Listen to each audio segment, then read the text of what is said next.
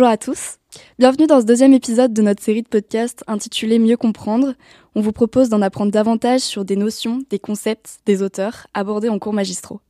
Après avoir évoqué Paul Venn avec Elsa Rambaud, nous avons le plaisir de vous retrouver aujourd'hui pour nous entretenir avec Monsieur Emmanuel Droit, docteur en histoire et maître de conférences en histoire contemporaine au sein de notre IEP strasbourgeois. Monsieur Droit, bonjour. Bonjour. Nous avons choisi d'évoquer avec vous le thème du revirement idéologique de l'Amérique latine entre les deux guerres et de la fuite des nazis vers le continent latino-américain au sortir de la Deuxième Guerre mondiale. Alors on va commencer par euh, une première question sur euh, les liens entre l'Europe et l'Amérique latine. Euh, bien qu'affirmant un consensus neutraliste au début de la Première Guerre mondiale dans le siège des États-Unis, l'Amérique latine porte une sorte de fascination envers l'Europe qui incitera des centaines de jeunes intellectuels latino-américains à traverser l'Atlantique euh, pour venir se battre aux côtés des Français. Euh, la création de la Ligue brésilienne par les Alliés en mars 1915 est une illustration importante de ce soutien idéologique qui anime l'Amérique latine au début de la guerre. Pourriez-vous revenir euh, en quelques mots sur les raisons de cette fascination et sur l'importance du soft power français en Amérique latine au début de ce XXe siècle? Alors le, consensus neutraliste des pays latino-américains il s'explique euh, pas seulement par euh, une, sorte de, tutelle américaine qui s'exercerait sur euh, le, continent latino-américain au nom de la doctrine Monroe, édictée au XIXe siècle. C'est un consensus qui tient aussi compte des rapports de, de force politiques et socio-ethniques en Amérique latine, puisque vous avez des communautés d'expatriés, d'immigrés européens, euh, allemand, français, un tout petit peu français, euh, italien, euh, qui euh, sont présents euh, dans ces pays euh, depuis la seconde moitié du, du 19e siècle. Et il y a notamment de fortes communautés d'origine germanique au Chili, au Paraguay, au, Brésil. Donc les, pouvoirs politiques en place font, très attention euh, de ne pas donner un avantage diplomatique pour euh, l'un des deux systèmes d'alliance euh, en, Europe. Après, sur la, longue durée, c'est vrai que depuis le, les indépendances latino-américaines, euh, la France exerce euh, une, fascination particulière pour, euh, pour les, intellectuels et, les pouvoirs politiques. Il y a tout d'abord la référence aux Lumières et à la Révolution française. il y a une influence diplomatico-culturelle qui s'est manifestée dès la fin des guerres napoléoniennes. Vous avez une mission artistique française qui euh, vient au Brésil en 1816 avec euh, un certain nombre d'artistes de, de, l'époque euh, qui vont contribuer à la création de l'école des beaux-arts. Vous avez une, fascination pour la, littérature française, vous avez des tournées de, de pourrait dire des tournées de, de, de grandes stars de l'époque de la, de la vie culturelle française, comme Sarah Bernard à la fin du 19e siècle, qui sont très populaires dans, dans, dans, dans ces pays. Et c'est vrai que euh, euh, la France euh, redouble aussi son influence par le, système des, alliances françaises, qui sont ces, ces, créations qui émergent à la fin du 19e siècle et qui permettent en fait de diffuser la langue française euh, à l'échelle mondiale, mais en particulier euh, sur le continent euh, latino, latino-américain.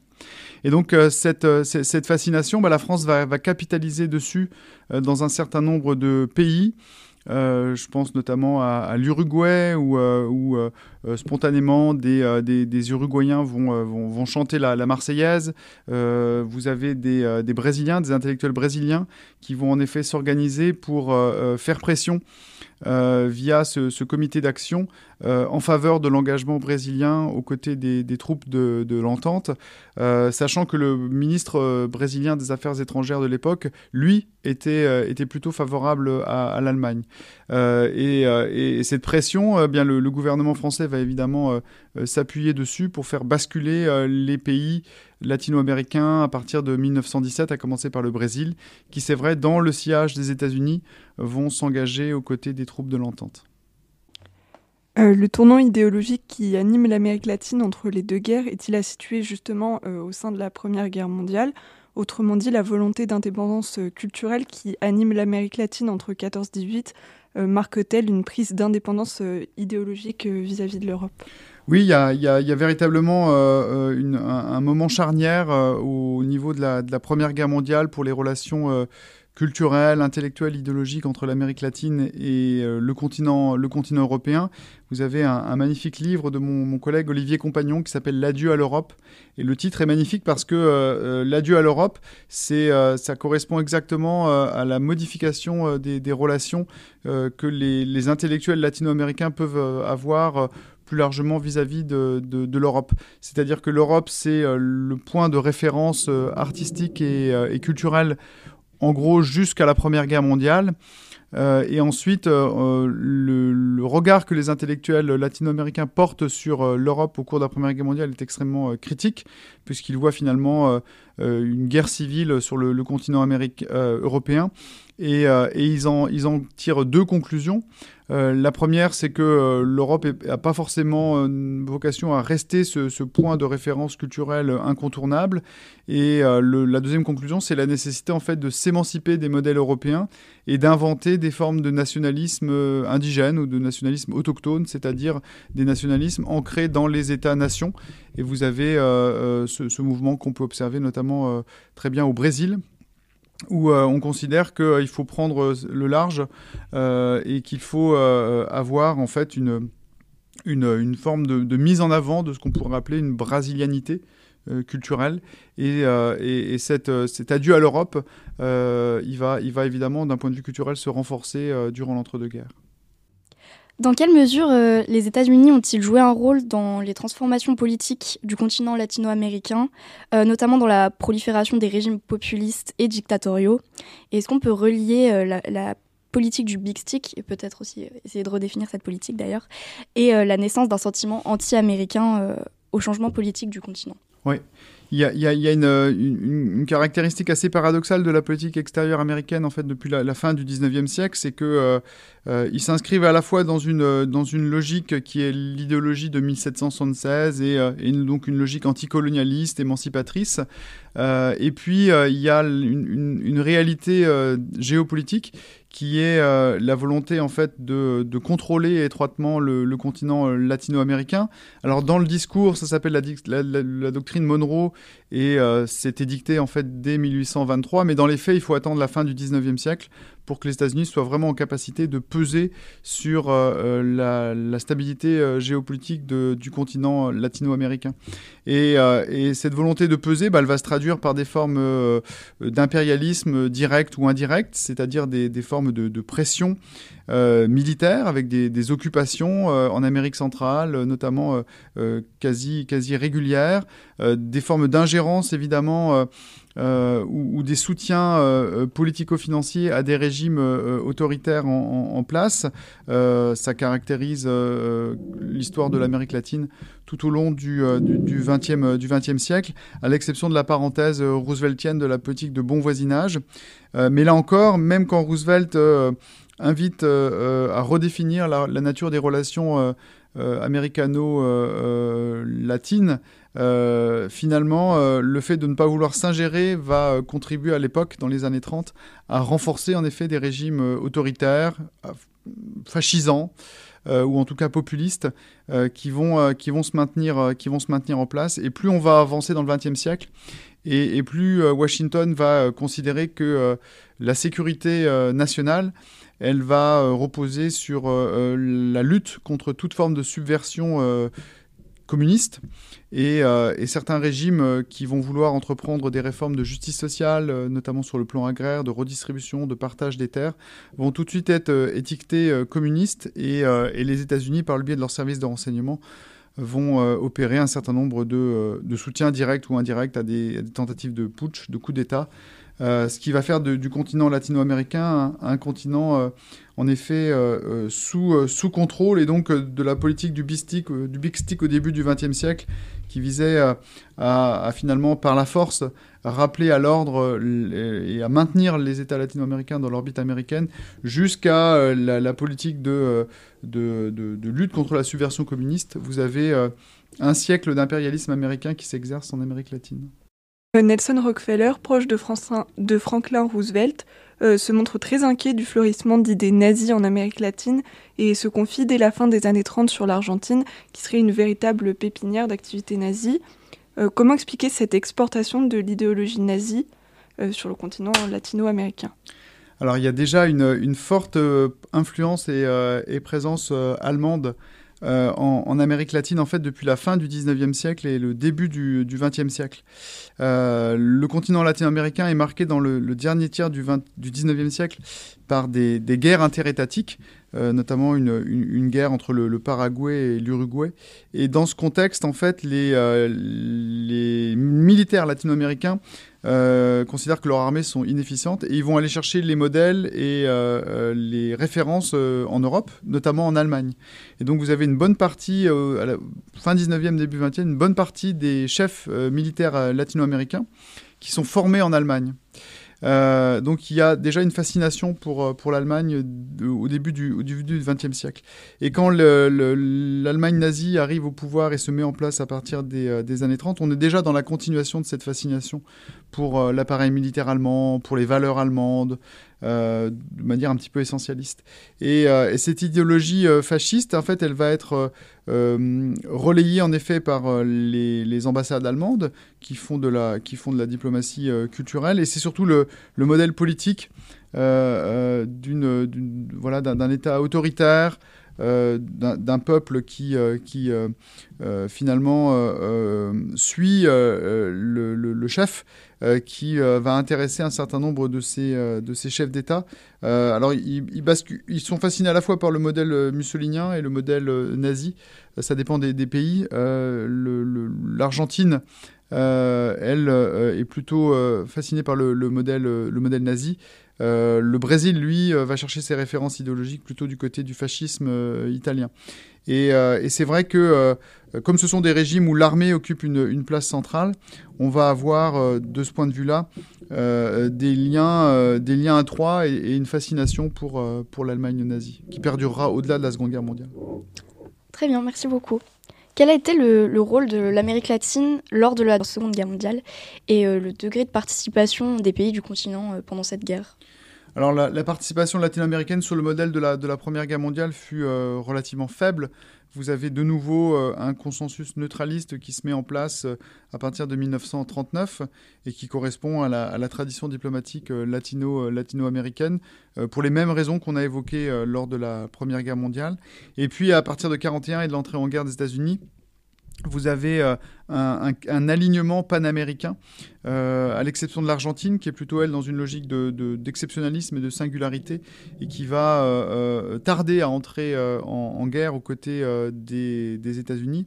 Et dans, dans cette période de la Seconde Guerre mondiale, on voit, on voit de nouveau rejouer la rivalité entre le Brésil et l'Argentine pour l'hégémonie régionale. Le Brésil euh, est de tradition euh, suiviste, c'est-à-dire qu'elle va euh, s'engager dans les pas de Washington et va bénéficier de cette fidélité, c'est-à-dire que Washington va utiliser l'Amérique latine comme un réservoir de ressources, de matières premières, et en même temps, elle va contribuer à l'industrialisation de ces, de ces pays qui vont participer à l'effort de guerre américain. Euh, et de ce point de vue-là, l'Argentine, elle, est sur une ligne euh, à la fois diplomatique et, euh, économique plus autonome, et elle n'entrera en guerre aux côtés des États-Unis contre l'Allemagne nazie qu'en mars 1945. dans quelle mesure l'Amérique latine s'est-elle retrouvée à devenir la terre d'accueil des nazis fuyant l'Allemagne à la sortie de la Seconde Guerre mondiale? Euh, nous avons vu précédemment que les idées nazies s'étaient particulièrement développées à la fin des années 30 en Argentine. Peut-on établir une continuité entre cette période et l'accueil des nazis sous le régime de Juan et Elvita Perón? Et comment expliquer qu'un pays comme le Brésil, qui avait pris le parti des Alliés pendant la guerre, notamment en accueillant euh, des bases militaires américaines, puisse devenir la terre euh, d'asile d'anciens nazis? Alors c'est vrai que l'Amérique latine est, euh, une destination privilégiée euh, pour euh, un certain nombre de, nazis qui cherchent à, quitter le, continent européen avec, avec l'aide du, Vatican et, et, par des filières qui lui permettent de quitter l'Europe via le port de, Gênes. alors le, point de destination privilégié, ça va être en effet l'Argentine. Euh, à la fois en raison d'une forte présence euh, d'une communauté allemande depuis la fin du 19e siècle, euh, en raison aussi en effet de, cette forme de tolérance qu'ont les, dirigeants argentins à commencer par le péroniste donc euh, qui est à la tête de l'Argentine à partir de 1946 et qui va en effet fermer les yeux ou en tout cas laisser un certain nombre de, nazis refaire leur vie de manière très discrète dans, dans les grandes villes argentines, à commencer par celle de, de, de, Buenos Aires. Et puis quand le pouvoir péroniste est renversé en 1955, se sentant menacé, ou en tout cas moins bien protégé, euh, les, les, nazis exfiltrés en Argentine vont en effet trouver refuge dans cet immense pays qu'est le, le Brésil, euh, qui est euh, un pays en fait allié des États-Unis, mais on a changé d'époque, on est en pleine guerre froide, et, de ce point de vue-là, le, comment dire, la priorité n'est plus forcément de, de, traquer d'anciens criminels de guerre. on est avant tout dans une logique de lutte contre la subversion communiste, et l'ennemi intérieur, c'est pas forcément le nazi réfugié, ça va être le, le en fait. Et et de ce point de vue-là, euh, euh, le, Brésil étant un pays suffisamment immense, euh, ils ont la possibilité de, trouver refuge, des relais dans la communauté allemande en, toute, discrétion. et même si ça se sait, il n'y a, a, aucune volonté en fait de les, de les arrêter dans le contexte idéologique de l'époque. Alors, dans la disparition de Joseph Mengele, Olivier Guez raconte comment s'est organisée la fuite de l'ange de la mort d'Auschwitz.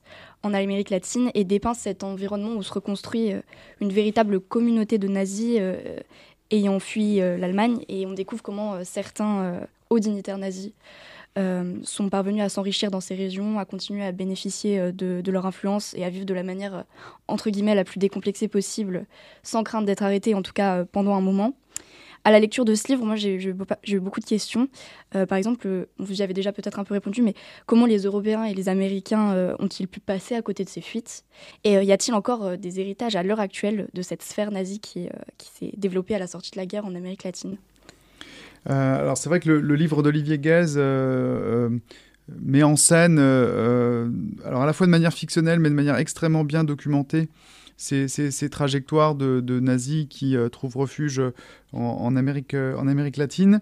Euh, si vous croisez ce livre avec un, autre livre de fiction, qui est le livre de Chris Kraus, qui s'appelle La fabrique des salauds, euh, en fait, vous avez, vous avez la réponse à vos, à vos questions.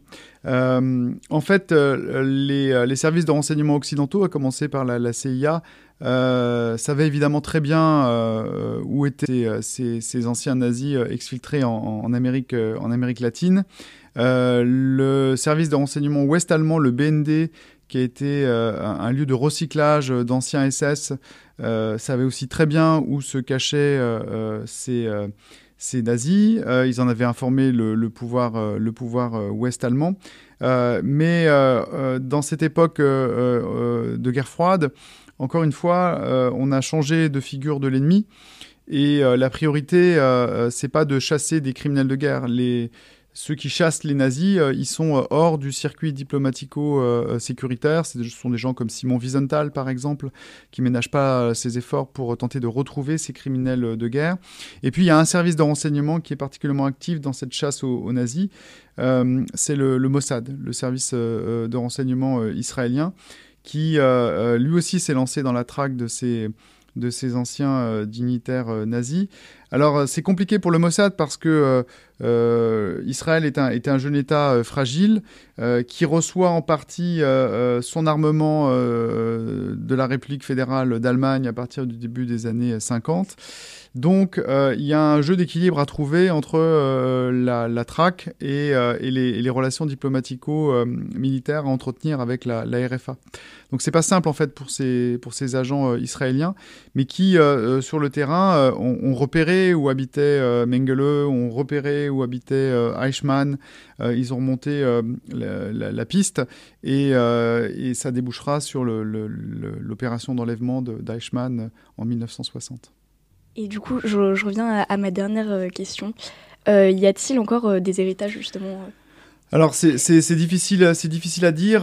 des extrémistes de droite euh, qui, euh, qui sont fascinés par le national-socialisme, vous en trouvez un peu partout dans le monde. Il n'y en a pas nécessairement euh, qu'en Amérique, qu'en Amérique latine. c'est une page mémorielle difficile quand même à, accepter pour ces pays latino, latino-américains, parce qu'en même temps, les régimes qui ont accueilli ces dignitaires nazis sont des régimes qui ont marqué les populations, je pense notamment au régime péroniste, par ce souci de justice sociale, cette volonté de mettre en place une bourgeoisie nationale. donc ça fait partie des, tâches sombres de, de, ces, régimes. Euh, mais on ne peut pas parler d'héritage vivant en fait du, nazisme en, Amérique latine. Il n'y a, rien qui euh, euh, finalement, il y a des formes de populisme de droite et d'extrême droite, comme on l'a vu récemment au Brésil, mais il n'y a pas de filiation idéologique avec le national-socialisme. Euh, vous aviez rapidement évoqué dans votre cours euh, d'histoire globale du monde contemporain l'implication euh, du Vatican dans l'organisation de ses départs vers le continent américain et quel rôle a-t-il joué plus précisément? Alors le, Vatican, avec l'aide de la, ou via la Croix-Rouge, il a surtout aidé à, l'exfiltration en, faisant des faux passeports en fait, en permettant de donner des fausses identités à des dignitaires nazis. là aussi, le, Vatican il est, il est, c'est pas une, unité homogène, il est, euh, il est, il est divisé euh, et un certain nombre d'ecclésiastiques vont, vont par anticommunisme notamment, protéger un certain nombre de, de, dignitaires nazis et donc ils vont les aider à, leur donner, à leur procurer des faux papiers. Merci beaucoup. Merci à vous. On, a fait rapidement, ben, enfin rapidement, on a fait le tour des questions qu'on avait à vous poser par rapport à, à, ce sujet-là. Et on a une petite question bonus. On aimerait savoir quels conseils vous donneriez aux étudiants pour bien se préparer aux épreuves d'histoire. Alors, euh, il y, a un double conseil que je pourrais donner euh, aux, étudiants pour les, épreuves d'histoire. Euh, un, c'est la maîtrise de, la méthodologie. C'est-à-dire que l'exercice de la dissertation est un exercice de, de synthèse qui repose d'abord sur une maîtrise méthodologique, donc euh, bien maîtriser les étapes incontournables d'une introduction, penser à, bien annoncer euh, ses sous-parties au début de chaque grande partie, faire des transitions entre les grandes parties, ne pas bâcler sa conclusion, euh, veiller toujours à avoir une dimension de, synthèse et, d'ouverture.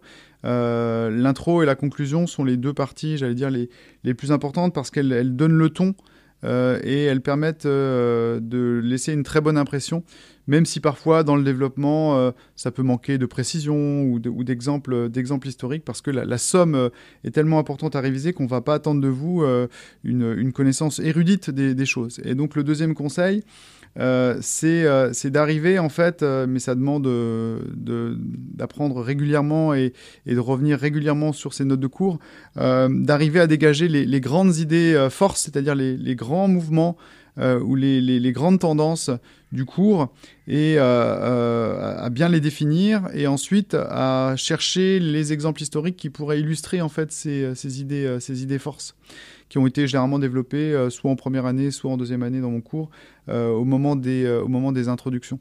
Et donc, si on, si on se raccroche à ces idées forces, logiquement, après, on arrive à faire le tri des informations, ce qui est évidemment la chose la plus difficile dans une dissertation quand vous êtes confronté à un sujet, c'est que vous voulez tout dire, et que souvent, quand vous voulez tout dire, vous n'arrivez pas à hiérarchiser, à trier et donc à mettre à la poubelle un certain nombre d'informations que vous avez apprises de manière ultra sérieuse et, scolaire. Parce que c'est bien une chose que euh, je mets nullement en doute, c'est votre euh, capacité à apprendre beaucoup, beaucoup d'informations et à retenir beaucoup d'informations. Or, dans un sujet de dissertation, euh, je suis désolé de vous le dire, mais trois quarts des informations que vous apprenez vont être inutiles. Vous allez les jeter à la poubelle. Et donc, il faut arriver à les jeter à la poubelle et à garder vraiment les idées forces et les exemples historiques les plus, les plus pertinents. Voilà. Eh bien, merci beaucoup d'avoir répondu à nos questions. Euh, en espérant que euh, cette émission puisse être utile euh, à ceux de nos auditeurs qui sont en train de réviser pour les partiels de janvier et à qui on souhaite bon courage bien sûr. Et à bientôt dans Radio Propos.